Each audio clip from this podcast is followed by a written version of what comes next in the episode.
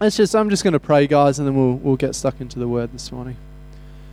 Lord, I thank you, God, that, um, Lord, that you go before us.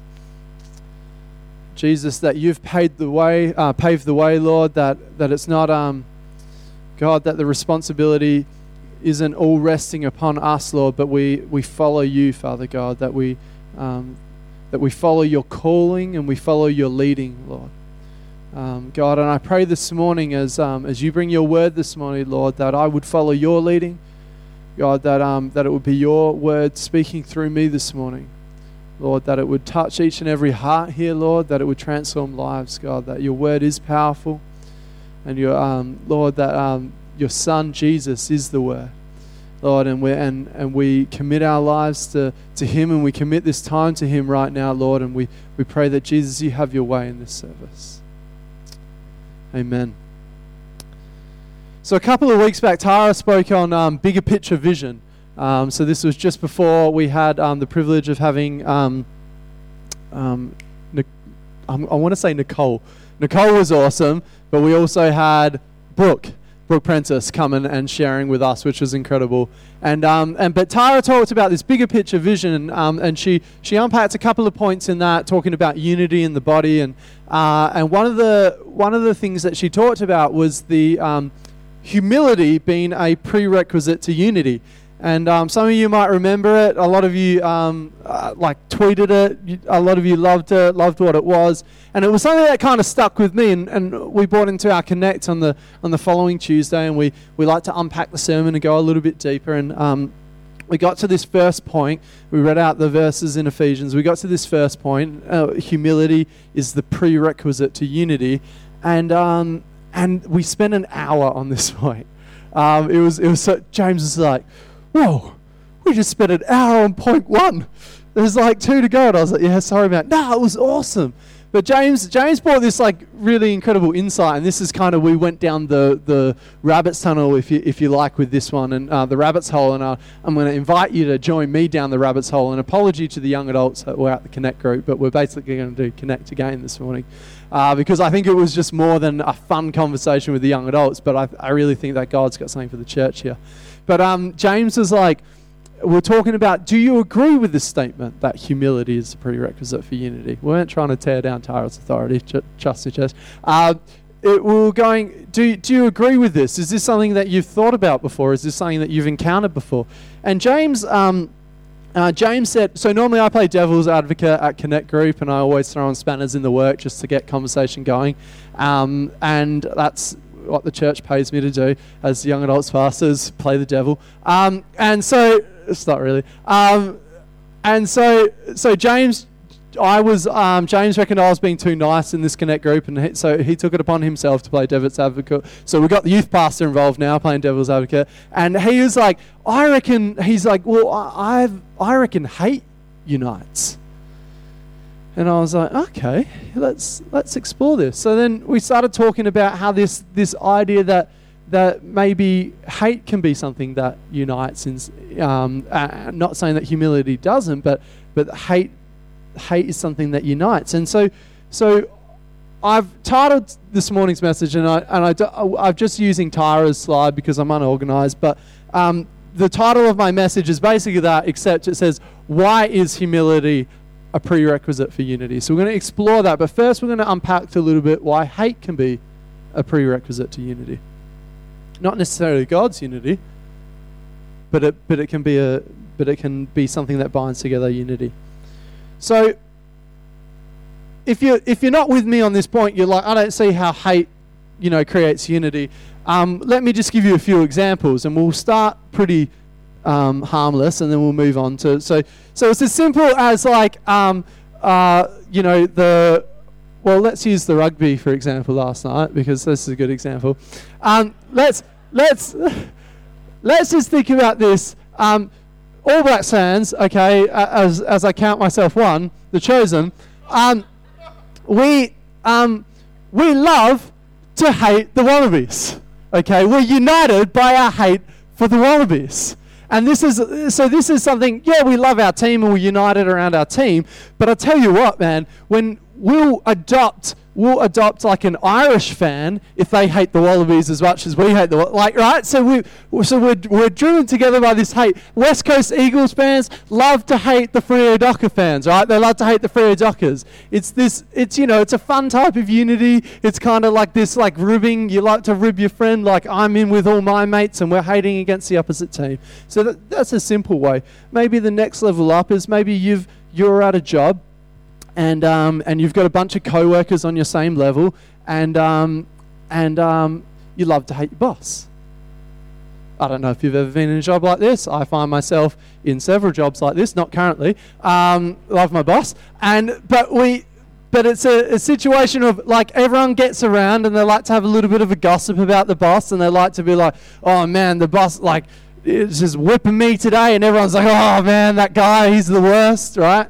And so, we, so we're united with, there's a bit of camaraderie in the co workers because we're on this level and we know that for me, it was in the when I was a carpenter, I was in the workshop. It was us, the workshop boys, against the office boys, right? Uh, so you know we're grubby, dirty, doing all the work, but then you've got the guys in the office, and they're just whipping us and getting us going, and but they're making all the money, and you're not getting anything. We hate the deadlines they're giving us, and and we love to hate. We love. We're united in a hate for the for the boss. So that's the next level. Sometimes it looks like the propaganda a country spins against another country so that we can go to war. Think of, think of the examples of, of looking at World War II, how, um, Ameri- how um, Japan attacked America, okay, and suddenly to unite the country and to rally and, and to come into the World War II, they had this hate against the Japanese to the point where it wasn't just the Japanese fighting the war, it was anyone that looked Japanese, that they would vilify them on the streets and they would abuse them and then they would lock them up. And like, so suddenly a country has been united around hey, do you, do you remember when 9 11 happened? Do you remember the, the, um, the the prejudice against anyone that looked like they were from the Middle East. Suddenly, we see this hate uniting on a different level, on a level that's a little bit scarier. But there's such unity. There's such there's such unity that it creates. I'm not saying it's a good unity, but it really binds people together. You looked at, look at it how America came together after 9 11. We're going to put everything aside. We're going to put Republican and Democrat aside because we don't negotiate with terrorists. So suddenly they're united on this hate for the other. So we shouldn't be surprised when we read in the paper this week about an Australian senator trying to unite Australians around hate of the Muslim. And using language that has been used before to unite people around the hate of the other. We see this throughout history. My dad, completely unrelated to this, I was talking to my dad the other day. He said, The only thing we learn from history is that we don't learn from history. Cynical, but, you know.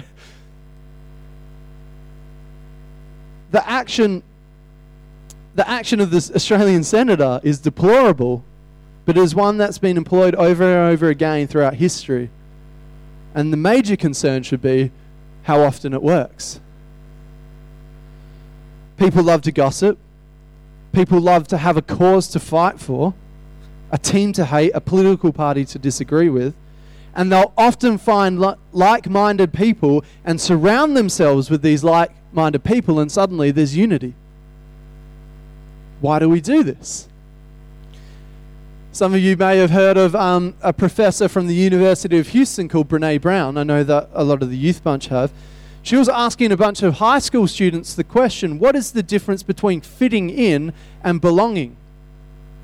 And with incredible insight, these, these young high school students, I think it was like middle school, so it was like the younger end of our high school, responded fitting in is when you want to be a part of something Belonging is when others want you. So, fitting in is when you want to be a part of something, you want to be involved, but belonging is when that group of people want you to belong with them, want you to fit in. Brene goes on to say, this is the professor, it's partly because we are neurobiologically hardwired for belonging and connection. We're hardwired to want it and need it so much that the first thing we do is sacrifice ourselves and who we are to achieve it. Has anyone been in a situation where maybe they've sacrificed who they really are to fit in? We've sorted ourselves into ideological bunkers. And so I would argue that nine times out of ten, this is still Brene, the only thing I have in common with the people behind those bunkers is that we all hate the same people. I call it common enemy intimacy. Man, I was listening. So I was listening to this on a podcast um, that I listened to called On Being, like human beings, On Being, and uh, Krista Tippett um, interviews all these people from different faith backgrounds and from um, anthropologists and philosophers and theologians and ministers and all these different people on um, on on just whatever kind of they want to talk about in this sphere. And Brene's words just hit me, and it, and it became so real to me. And this was before. Um, this was before our Connect group. I had heard this. So when James said, you know, that hate has the ability to unite, I was like, oh man, yeah, this is what Brene was talking about common enemy intimacy. So we have this need to belong that is actually a part of our DNA. It's actually imprinted on the fabric of who we are, so much so that we compromise who we are to belong. And in doing so, we end up uniting with people over the things or the people we hate. These bunkers get built out of the things that segregate us from what is different. And if you're, if you're finding what I'm saying hard to believe, even just look in society, how suburbs are generally divided into the income of the people that live there. Our co workers are usually educated at the same level we are, and we attend churches that align with our belief system. I don't like what that church is preaching. I, I don't feel called there anymore. I'm going to move on. All these things can build bunkers of common enemy intimacy, even if it's at a subconscious level. So, if hate unites us so rapidly and so effectively, how do we arrive at the concept humility is the prerequisite to unity? It would seem that hate is the prerequisite to unity. But hate can only go so far in uniting us. What happens when your friends are gossiping about your boss or your common enemy, and suddenly you're like, oh, nah, come on, guys, they're not that bad. Suddenly it's like, what? What did you say? Oh, well, he's, he's not that bad. You know, I mean, I'm sure the boss is under a lot of pressure as well. He's probably in a similar situation. Are you, are you siding with the boss here? Are you siding with our enemy? Suddenly, as soon as the, the unity is as strong as the common enemy intimacy, as soon as that I question the enemy, maybe they're not that bad, suddenly I'm disconnected from the group that I'm obviously not belonging to, I'm just fitting in. Suddenly you're excluded, excluded. And we're back to the high school students. It becomes really obvious really quickly that you only fit in if you hold on to the same hate as us. That's not belonging. That's not unity. That's superficial, surface level, fragile, volatile ground. How can, be, how can unity be maintained in such an environment? How can there be any sense to fulfill this need of belonging in an environment based on common enemy in- intimacy? It just can't. So, hate might be the unifying theme, theme that um, the world calls us to, but it's not certainly the type of unity that God calls us to. So, how does humility unify? In fact, I would say that humility is a prerequisite to Christian unity. Or that unity that Christ calls us to starts with humility. But before we unpack why it is a prerequisite to unity, let's return to Brene Brown and the high school students. Why? Um, why is it that we have this need to belong? Why, if it's in our DNA, why is it so? And why is it that we desire neuro, um, unity at a neurological, biological, hardwired into our brain at, at that level. If you look at the image of the God we worship, the God we worship is the Trinitarian God. It's not, as Christians, and, and maybe you're not that familiar with the theology of the Trinity, and sometimes it can seem scary and, and impossible to approach.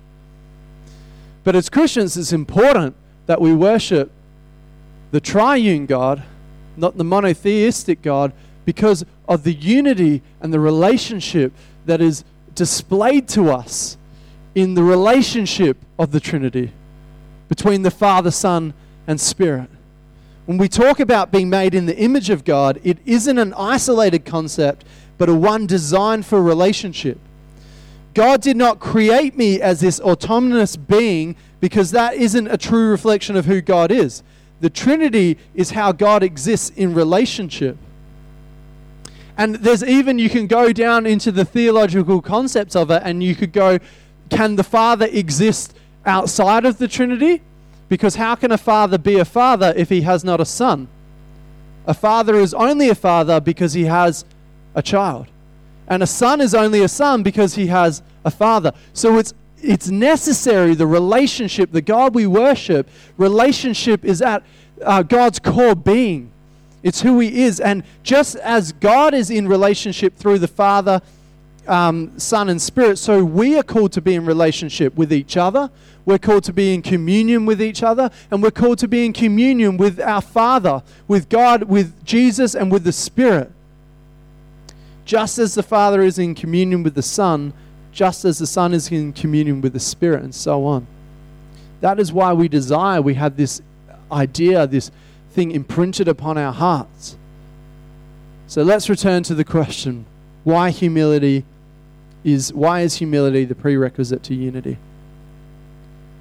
All we had to do was look at Jesus and his ministry at this point, which was marked by humility. We think of who Jesus was, how he washed the disciples' feet, how he hung out with the prostitutes and the tax collectors.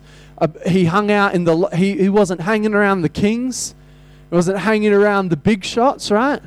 His encounters with them wasn't rubbing shoulders with them and getting cozy with them. He was hanging around the people that you would say a king has no right to hang around. His ministry was marked by humility. But the greatest mark of his humility was his incarnation, which is a fancy way of saying how God became flesh, how God stepped down from the throne of heaven and became a man, born of Mary. This insane idea that Jesus came as a baby boy, someone was, someone was having to wipe his bum. Sometimes the Bible doesn't talk a lot about Jesus between the ages of his birth and, and 30. We get a couple of mentions, but let's, let's just place ourselves there in the imagination of Scripture right now. Jesus was a baby. And I'm sure he woke Mary up in the middle of the night crying. And I'm sure as a toddler, he might have had a tantrum. He came into the fabric of humanity that was like, let's be honest, we're not perfect. We have our moments. The humility of God, this is God stepping down into humanity. I mean, that's a big deal. If he just came as 30 year old Jesus and he came in and he came as the Messiah, but he was born of Mary and he had to grow up. And I was thinking about this point, and I've got a little bit of a side, side point here for free that Jesus he didn't do much until he was 30. And I know that sometimes I know the call of God on my life, and I know that God's called me to all these great things and I have these dreams placed in my heart. And, and, and I know that some of you here are the same, but when you're not walking or living in that calling, we get frustrated. We're like, God, why haven't you given me everything that you've promised me? I feel like I'm just knocking against this wall. I, I feel like I haven't broken through yet. But here, Jesus, right? He, if anyone knew the calling of God upon their life, it would be the Son of God, okay? He didn't enter into his ministry until the timing was right. because he knew that the Father's timing was perfect timing and he didn't step into that. Yeah, he was preparing. He was at his Father's house preparing, right? But he didn't step into that moment until he was 30. And sometimes we get frustrated as people, but this is the Son of God. And then he only got three years at it, right? So if, if you take any take take this little one away today, that remember he kept on saying, remember how many times he said, but my time hasn't come yet. This was this was a a man, a God, God, that was fully aware of the timing of God and the, the calling of God upon his life, but also the timing of God. So I feel like that's an encouragement to some people here. Let's go back to the incarnation. Jesus comes to earth to live this incredibly humbled life, a life marked by humility by the standards of men. But this is God we're talking about. It's not a glorious life. Sure, it has its moments, but it ends, and spoiler alert if you haven't read your Bible, but it ends in he dies on the cross, a criminal's death.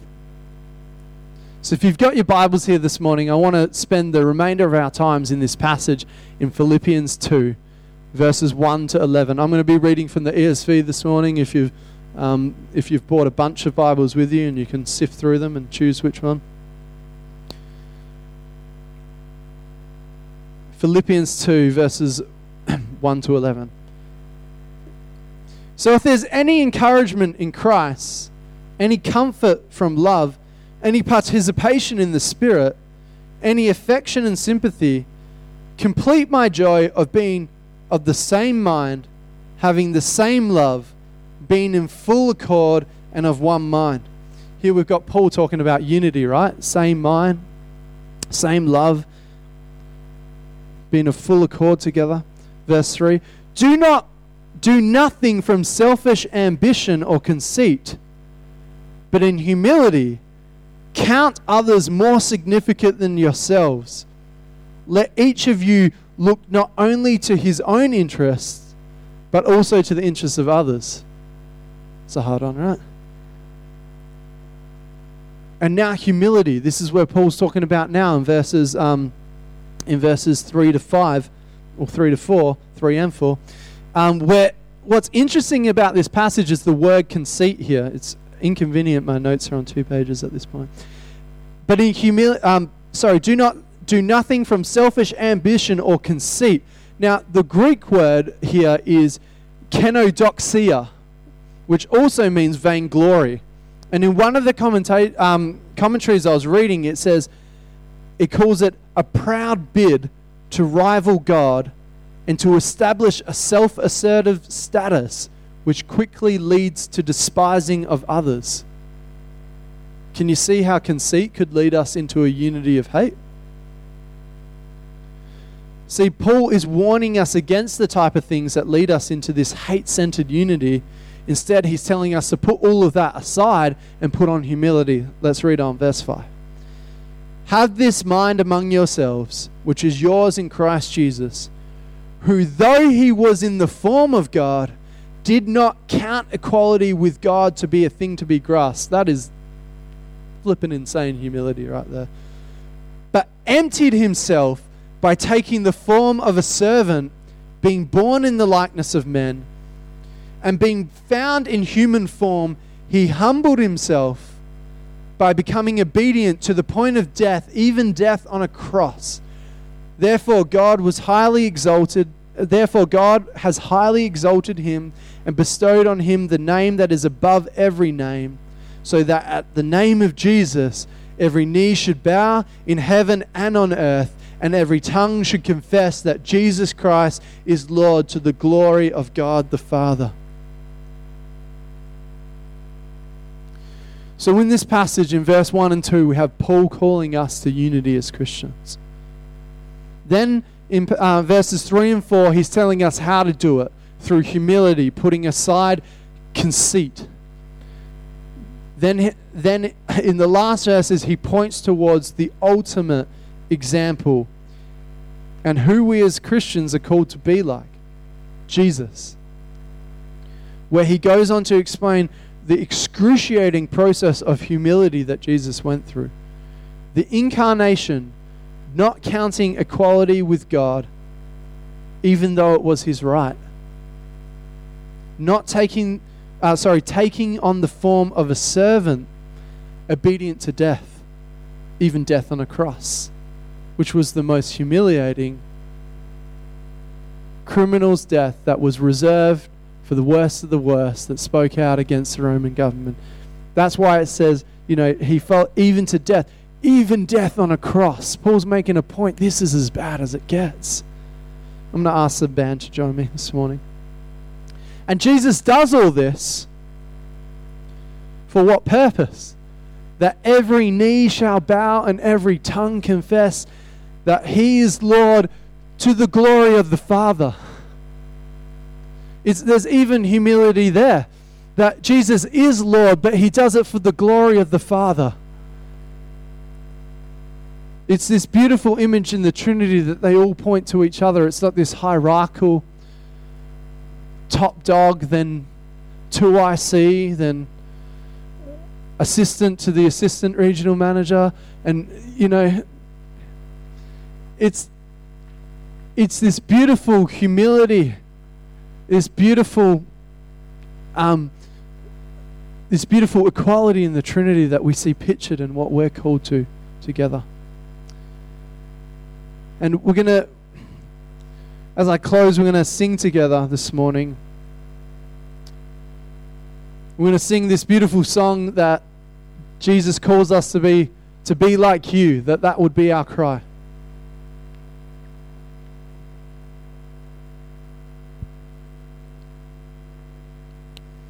here's the beauty, guys. Let's not miss this. This is why, this is the answer to why humility is the prerequisite to ultimate unity, to Christian unity, to unity that Christ calls us to. Because Jesus humbled himself in the incarnation and came to earth, because Jesus was obedient to the Father's call on his life, because the Father was obedient too. Because Jesus comes to the cross, that he gives his life in the utmost humility, that he could have defended himself, but he chose to take it all. And he goes to the cross. Because of his humility, we can have unity with God. Because of Jesus' humility, we're invited by Jesus to enter into communion with the Father, with the Trinity. Because if it wasn't for his incarnation, for if it wasn't for his death on the cross, for if it wasn't for his re- uh, resurrection, if it wasn't for these acts of humility, we wouldn't belong. We wouldn't have the opportunity to belong, to enter into the family that God's called us into, church. That's what I want you to catch this morning, church. If you can join me and stand. How could we find true belonging without Jesus? We find true belonging in relationship with God, in relationship with one another. It was like Mike was saying loving God, loving one another. This is an invitation to everyone that Jesus came so that everyone could be saved. That is the heart of the Father. That is the heart of the Trinity. I said it before in church that it's not like Jesus is this kind of guy standing between us and the Father going, Calm down, angry Father, they're not that bad. This is the heart of the Father. The cross was always the plan that we could have unity with Christ, with the Trinity, with God the Father, with the Spirit, that we could be invited into that perfect relationship, that we wouldn't be united by hate, but we would be united by what our Messiah shows us in humility. What does this look like in our lives? How does this live out practically and spiritually in our lives? Church, my challenge to you this morning is what are you uniting around? In your walk with God? Are you, reni- are you uniting around the hate for the other? Or are we approaching everyone and everything with humility? We're called to unite around Christ as Christians, but we can only unite with Christ when we enter in with humility, with the recognition that Jesus is God and we are not, with the recognition that God loves everyone and died for everyone. It's easy to hate from a distance, church, but humility requires us to get close. I can't be humble. False humility is this thing that looks like humility, but you, you keep your distance. Real humility is entering in, it's coming close. Brene Brown puts it it's hard to hate people up close, move in. If we can catch that we're designed by God, it's imprinted on our DNA to belong because that is what the image of the triune God is. If we can catch that for us, and you begin to meditate on that, ruminate on that, you begin to chew it, the realization comes that if it's true for me, it must be true for everyone. That everyone has this image imprinted upon their lives, that everyone is called into unity with Jesus. So I want to give I want to give space this morning for for people here that may have never had an opportunity to enter into this unity with their creator enter into unity with their savior. I want to give people an opportunity this morning with everyone's eyes closed and heads bowed. that maybe you've been uniting around hate. Maybe your relationships have only been as deep as fitting in. Maybe you've compromised who you really are and who God has called you to be to try and belong. But I want to encourage you this morning that who God truly created you to be is how He wants to exist in relationship with you. He doesn't want the fake you, the false you. When we can strip off all the falsity and fakeness that we may paint on like a mask, and we can strip it off and come humbly to God as He invites us to into relationship with His Son Jesus. If that's you this morning, if you've never had an opportunity to be invited into this space this morning, if you've never been invited to have a relationship with Jesus, to have a relationship with God. If you've never had that opportunity, I want to make space this morning to invite you into that place. And to do that, I'm going to ask you to do something brave with all the heads bowed and eyes closed, and just ask you to slip up your hand. And then, when we do that, I'm going to pray a prayer, but we're going to pray it as a church family because we exist in relationship. Because if you haven't found a sense of belonging yet, let me tell you that we accept you as a church, that we accept who you are, and we want to invite you into relationship with us as people. That relationship with God is a beautiful thing, but He has given His church the mandate to live out that relationship practically. that they would know his people by the way they loved each other. So if that's you this morning, if you can just slip up your hand, and then we'll pray together as a church. Most merciful God, we confess that we have sinned against you in thought, word, and deed. By what we have done and by what we have left undone. We have not loved you with our whole heart. We have not loved our neighbor, the stranger, or our enemy as Christ first loved us. We are truly sorry and we humbly repent. For the sake of your Son, Jesus Christ, have mercy on us and forgive us, that we may delight in your will and walk in your ways to the glory of your name. And everyone said, I'm just going to invite Mabu up, and she's going to lead us in a time of community, uh, communion around the table. And this is the invitation that God's calling us to. Praise God. Praise God. Thank you, church. If you can just sit for two minutes. Thank you. Thank you. So this morning I just thought uh, before I call everybody to the table as requested, I just want to share a little bit because um, I feel like I'm comfortable enough to share my secrets with my new family in Perth. So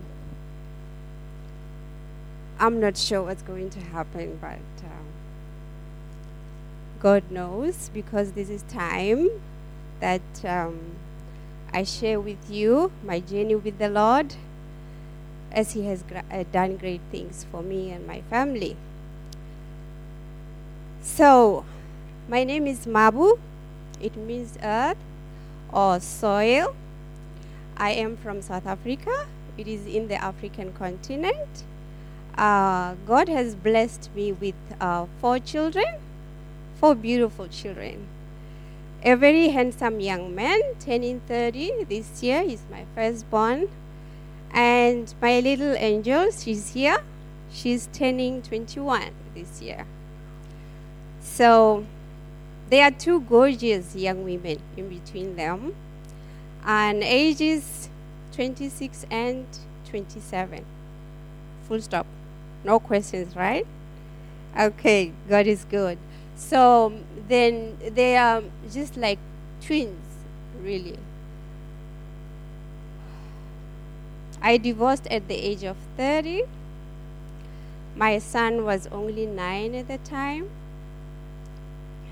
Their father, my husband, decided to disappear with everything we both worked so hard for house, cars, uh, furniture, um, and my clothes. Oh, he didn't take them with. He just, he just bent them.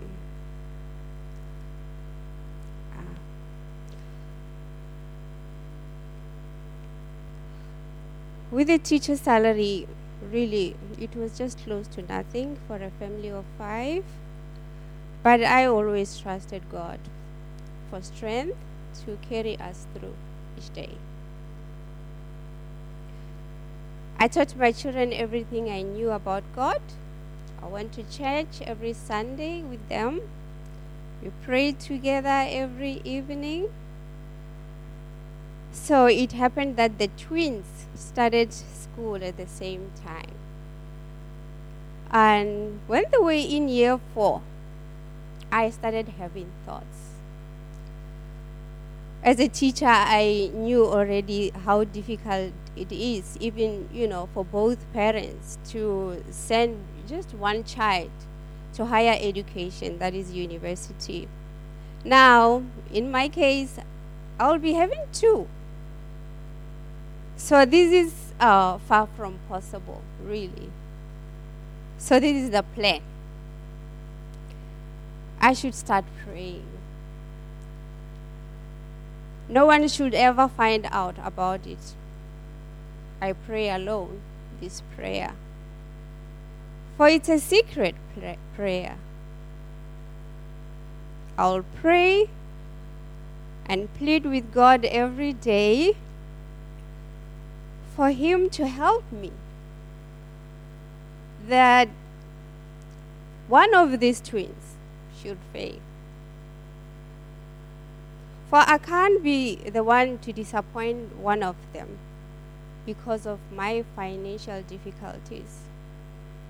So, if they get spaced up a little bit, maybe it won't be so difficult. This is this I know for sure God can help me with. This is the best plan. Right? That's the best plan.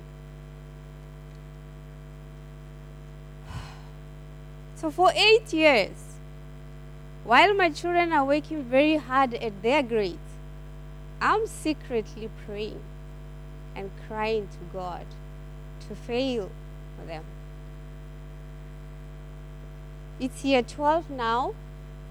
Nothing has happened yet. But maybe God will answer me when the final results are made available. I know it's never early. I know it's never late.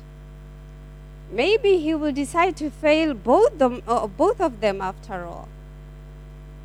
If he can do that for me, really, I will forever be grateful. For I did my best to save, but I just couldn't make it. It has just been so difficult. I'm just not ready. Not even for one of them. Final year results are released. My two daughters both passed with bachelors. Three universities already accepted them. In less than four weeks, it's enrollment. Now they are celebrating. Finally, they are going to, the, uh, to be students, no longer learners in high school very, very far away from a short, strict mom's house. It's a new life, finally. Freedom has come. So they are busy celebrating outside. And they have no idea that in my room, I'm just standing there, staring outside. I have no words. I can't believe what God has done. After such a long time, nine years of praying and pleading with Him and just crying with, uh, you know, crying to Him for this little thing, just a small thing for Him to help me with. And He just decided not to do it. And now He's expecting me to go outside and join those people and call them and tell them, You're not going anywhere?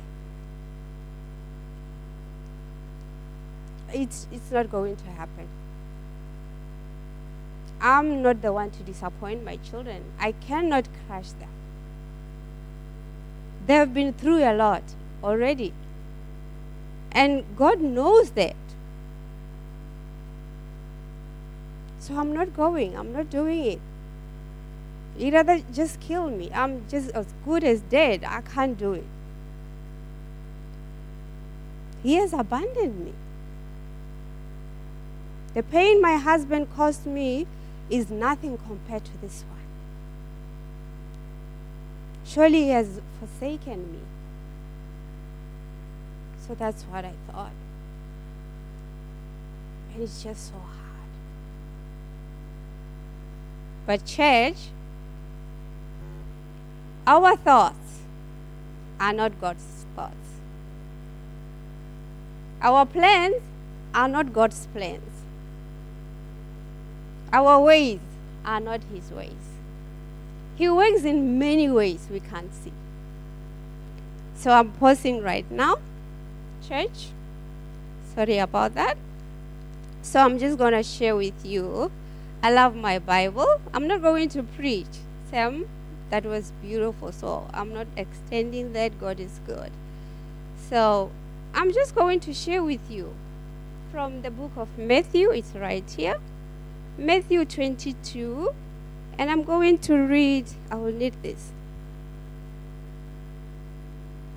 I'm not I'm going to read with you uh, here we've got the Pharisees. I'm not going to say much about them, but they have a question for Jesus, the Son of God.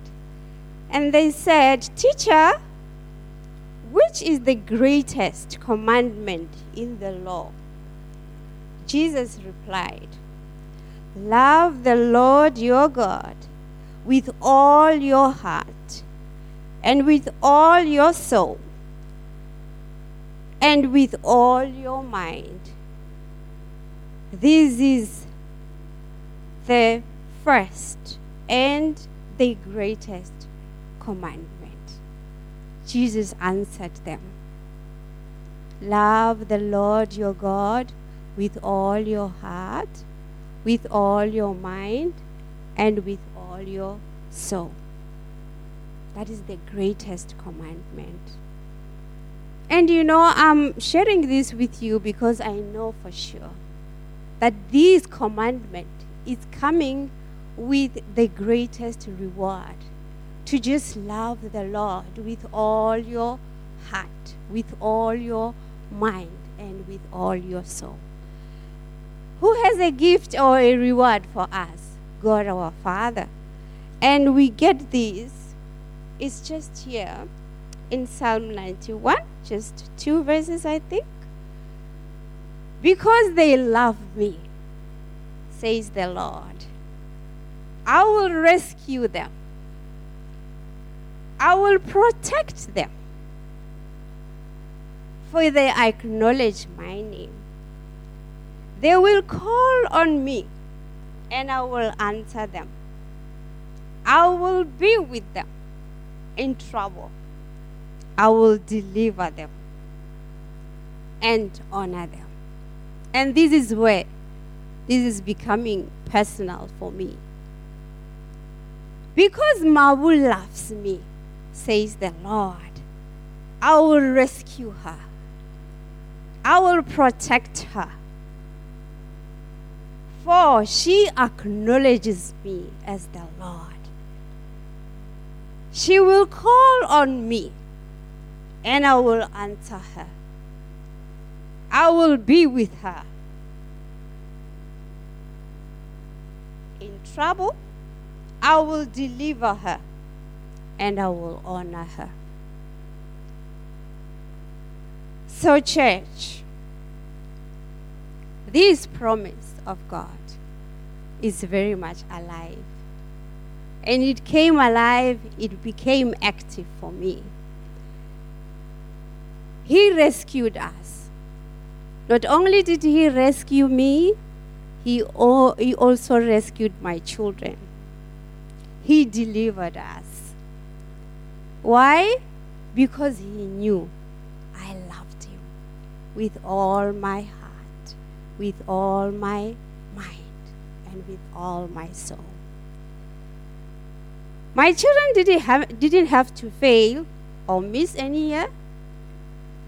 I didn't have to die in less than four weeks, church. They were both enrolled at the university, and it, that was in February 2012. They never repeated a year. Uh, one of them is gra- has graduated as a medical technician, and she will soon graduate as a medical attorney and another one graduated as a high school teacher and she will soon graduate her master's. She's right here in perth. So i thank god so much for, uh, for, for, for his love and for his mercy. Praise the lord. So church if you want to stand with me today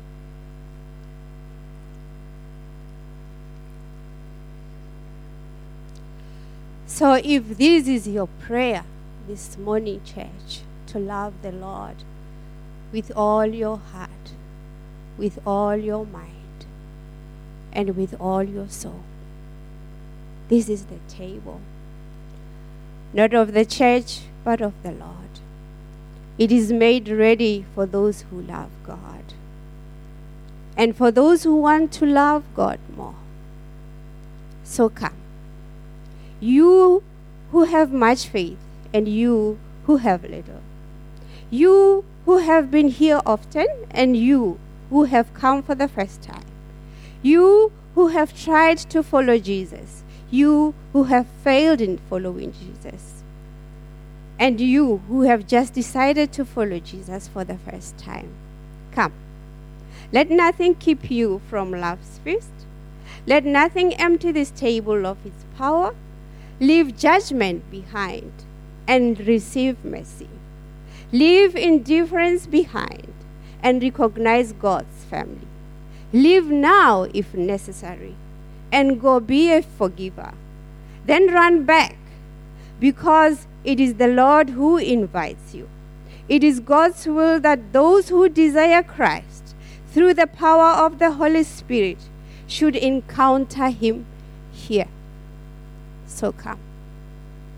Thank you, Jesus. Yeah, Lord. Thank you, Father. Mm. Thank you, Father God. We bless you t- for today, Father. We thank you for your word that was imparted to us, for the power of the resurrection of the life that is in Christ. We thank you, Lord, for the privilege of being here today to hear your word. We thank you, Lord, for the privilege of going out to take that word to the world that you've called us to. We thank you, Father God, for the privilege of being in your presence, for the joy of knowing Christ. We thank you, Father, for all the good that you bestow on us. We thank you for the wonderful testimony of Mabu, Father God, how you can step in the way and do good despite what we imagine would be the right way. We thank you, God, that in spite of ourselves, you are still God. We thank you, Father, for taking what seemed like an impossible situation and creating a wonderful testimony of your love, your mercy, your provision, of how wonderfully sovereign you are, how totally in control you truly are, Father. Thank you, Lord, for blessing that family, that their testimony go, can go forth, Father God, and that others can know that you, Father, can put rivers in the middle of a desert. That, Father, you can make a way where there seems to be no way. Praise you, Father. Thank you for the word. Thank you for Sam and the word, Father, for the unity that is in Christ. Let us take that away, family, as we go today, as we go unified in God.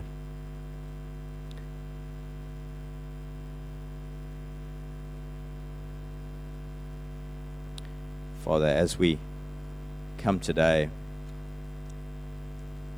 and um, leave, which is what we're about to do.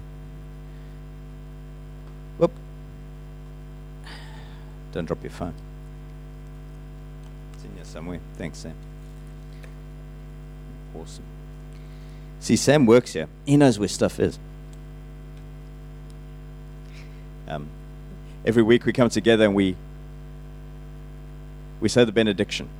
And we discuss benediction in, in our Connect group this week. It means to speak well. Speak well. Say things that are positive and uplifting and blessing to others. So as we read this benediction together, as we come around this and we, we speak well over one another, let us speak unity, love, mercy, grace, hope, all things that are of God. And at the end, don't run away because we've got something really important to say. Read with me. Church, we have come as we are, but by his grace we are sent out not the same. For in this place the Spirit that anointed Christ has been poured out over us. He has exchanged the crown of beauty for our ashes, the oil of joy for our sorrow, a garment of praise for the spirit of despair. He has spoken over us a new name, oaks of integrity, and prophesied we will grow into a canopy of his beauty to bless and rebuild the city in his unfailing nonviolent love. So go, broadcast good news for the pure, bind up the brokenhearted, prophesy freedom for captives, let the blind see, set free the oppressed, live jubilee and forgive, blessing our enemies because Christ has shut the book on vengeance. Go now in his liberating grace that pardons and empowers sinners like us to participate in God's freedom of mercy. And all God's people said, Amen. God bless you.